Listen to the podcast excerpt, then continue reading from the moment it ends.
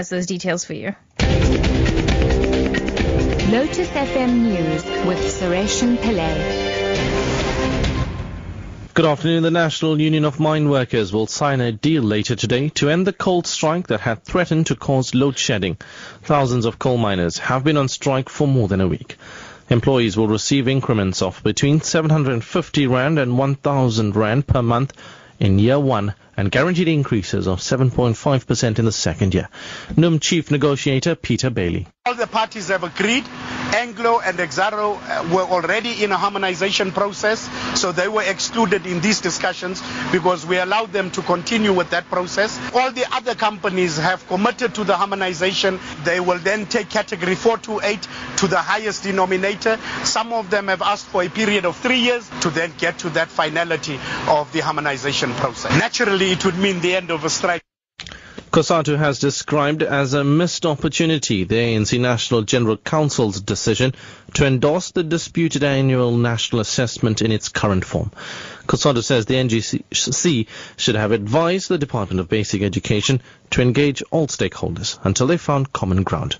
Unions who are opposed to the A N A want the assessments to be written once every three years, saying conducting them annually doesn't improve the education system in any way. Cosatu's Ciswe Pamela. Indeed, it is regrettable that the N G C missed an opportunity to guide the department by advising them to work with all stakeholders to develop this modified and complete analytical tool instead of the A N A in its current form. If you are going to succeed in rolling out or implementing any policy or program, you need the buy-in of the stakeholders.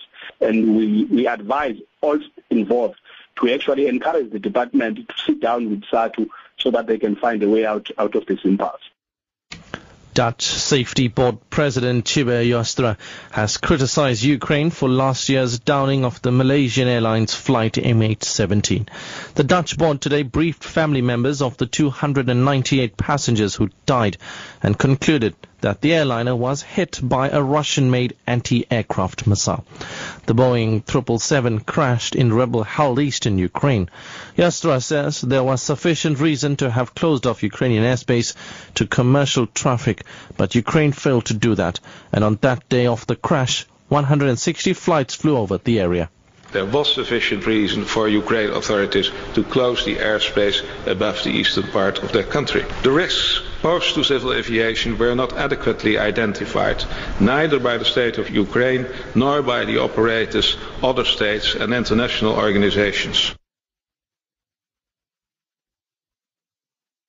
And finally, blood clots are the number one preventable cause of death globally. That's according to the president of the Southern African Society of Thrombosis on World Thrombosis Day. Thrombosis is the abnormal and life-threatening blood clots that form in the artery or vein. The dangers of blood clots were highlighted in South Africa about two years ago when seasoned broadcaster Vuyo Mbuli died of pulmonary embolism. A blood clot in the vein, usually in the leg or pelvis, is known as deep vein thrombosis, and a clot that breaks off and travels to the lungs is known as a pulmonary embolism. Professor Barry Jacobson says there are no official statistics available of the number of people affected in South Africa. Look at the people dying of breast cancer and add the number of people dying in the U K to prostate cancer. Add in the number of people dying in the U K from motor vehicle accidents. Add in the number of people dying in the U K of H I V, stroke, AIDS. Take those four numbers, add them together and double them. You don't get to the people dying annually in the United Kingdom of pulmonary emboli. Our statistics in South Africa are very poor. But we do know that H I V, stroke, AIDS causes deep vein thrombosis and pulmonary emboli. There's an epidemic of that in its own right. The top story at four o'clock. The National Union of Mine Workers will sign a deal later today to end the coal strike that had threatened to cause load shedding. I'm Sureshan Pillay. Your headlines in a half an hour.